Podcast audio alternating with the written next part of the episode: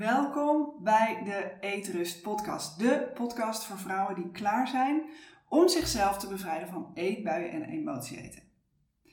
Je hebt je voorgenomen om gewicht te verliezen en daarom ga je letten op wat je eet.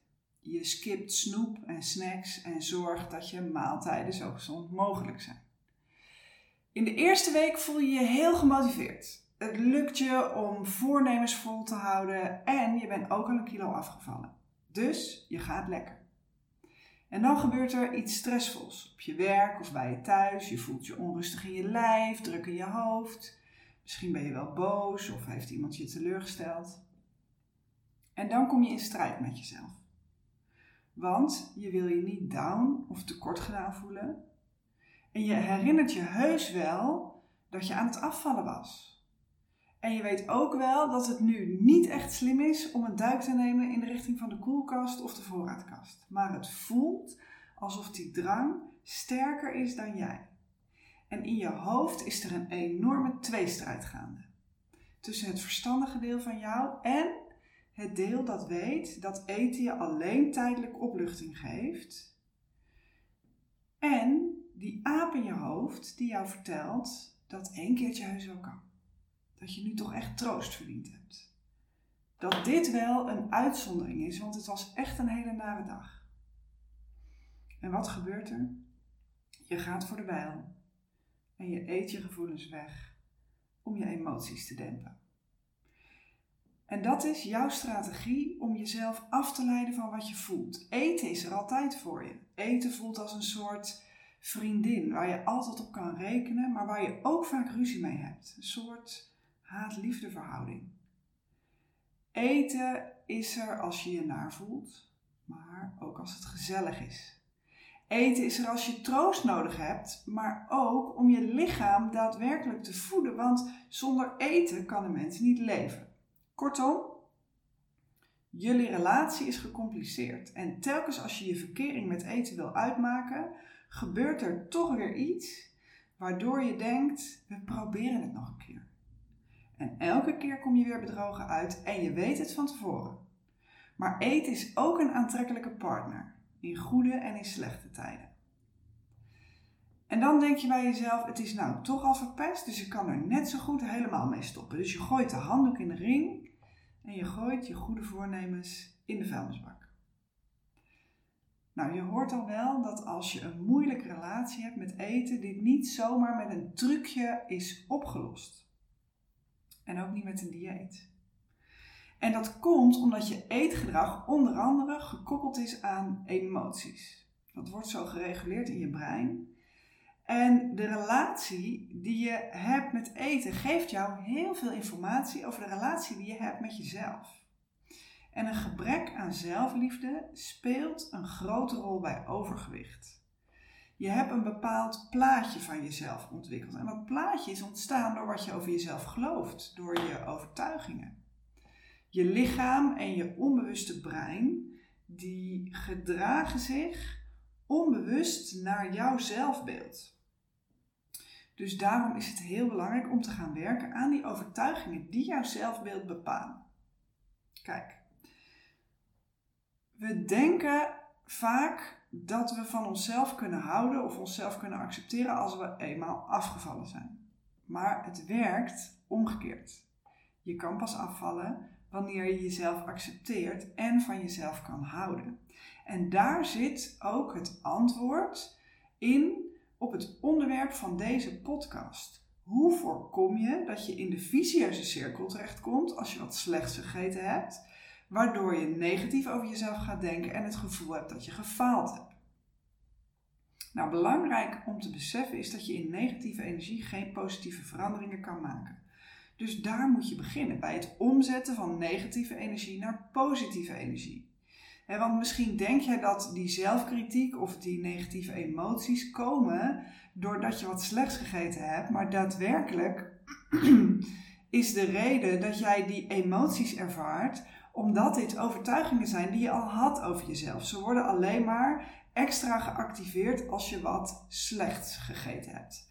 Daarom geloof ik niet in jezelf van alles ontzeggen. Dat is dieet mindset ten top. En die gaat je niet helpen. Want van niks mogen en van alles moeten worden de meeste mensen juist enorm opstandig of gefrustreerd. Zeg ik ook uit eigen ervaring. Was bij mij ook zo. Ik werd er heel rebels van. En je hoort het ook al aan het woord. Ik heb iets slechts gegeten. Dat betekent dat wat je eet dus ook nog afkeurt en het slecht noemt. Dus zo hou je ook die strafmodus in stand voor jezelf. Nou, wat je te doen hebt is werken aan je eigen overtuigingen. Want een weg van zelfkritiek gaat jou niet leiden naar een plek van geluk. En die wil je juist graag, want de meeste mensen gaan afvallen omdat ze zich beter willen voelen over en met zichzelf.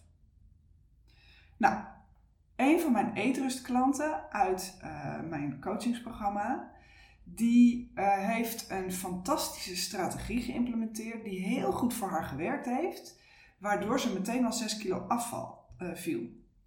En dat is, ze mocht alles eten wat ze wilde, maar gecontroleerd. Dus dan sluit je geen voedingsmiddelen helemaal uit, maar je gaat ook niet compleet los op snoep en snacks of andere dingen die je heel lekker vindt. Dus in de basis eet je dan gezonde maaltijden en je laat ruimte voor dingen die je echt heel lekker vindt. En daardoor heb je niet de hele tijd het idee dat je niks mag. Dat geeft rust en dat maakt ook dat je van eten kan genieten. Nou, een andere eetrustklant die geeft lekkere dingen een cijfer. alles wat voor haar geen 9 of hoger is, laat ze sowieso staan. Misschien herken je dat ook wel, hè? dat je gedachteloos van alles weg zit te werken, terwijl je het eigenlijk niet eens proeft, of het misschien zelfs wel niet eens super lekker vindt. Nou, als je bewust kiest om één of twee keer per week iets te nemen wat jij echt super lekker vindt, dan voelt het ook niet alsof je niks mag. En dat helpt je ook weer om de rest van de week beter in balans te zijn. Hè? En kies ook eens een paar dingen die jou een fijn gevoel geven, maar die niks met eten te maken hebben. Hè? In bad gaan, een vriendin bellen, creatief bezig zijn. In mijn geval in mijn moestuin frutten, word ik heel blij van.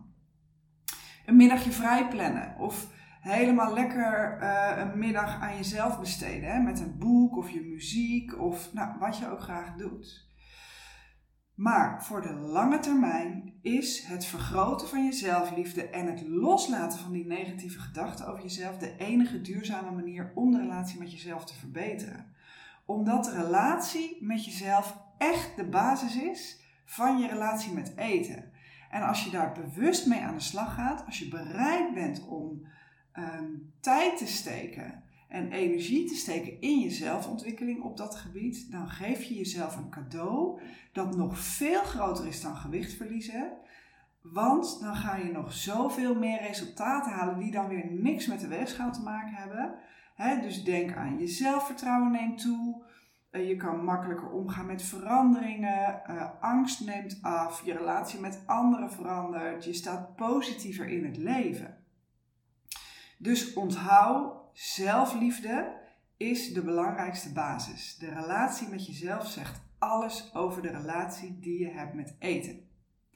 Ik hoop dat je uit deze podcast weer inzichten en inspiratie hebt opgedaan. En om een echte transformatie te maken, uh, is informatie en inspiratie niet genoeg. Je kan nog zoveel boeken lezen, nog zoveel podcasts luisteren of video's kijken. Maar wat je nodig hebt om een echte verandering te maken, is transformatie. Nou, herken jij jezelf nou in het onderwerp van deze podcast en zie je in hoe het veranderen van de relatie met jezelf de enige manier is om een definitieve verandering te maken in jouw relatie met eten? Meld je dan aan voor mijn gratis online masterclass. En daarin vertel ik nog veel meer over de psychologie van eten. En hoor je ook hoe je kan meedoen aan mijn eetrustprogramma als jij het gevoel hebt dat je klaar bent met aanmodderen en echt toe bent om een echte definitieve doorbraak te maken. Zorg goed voor jezelf.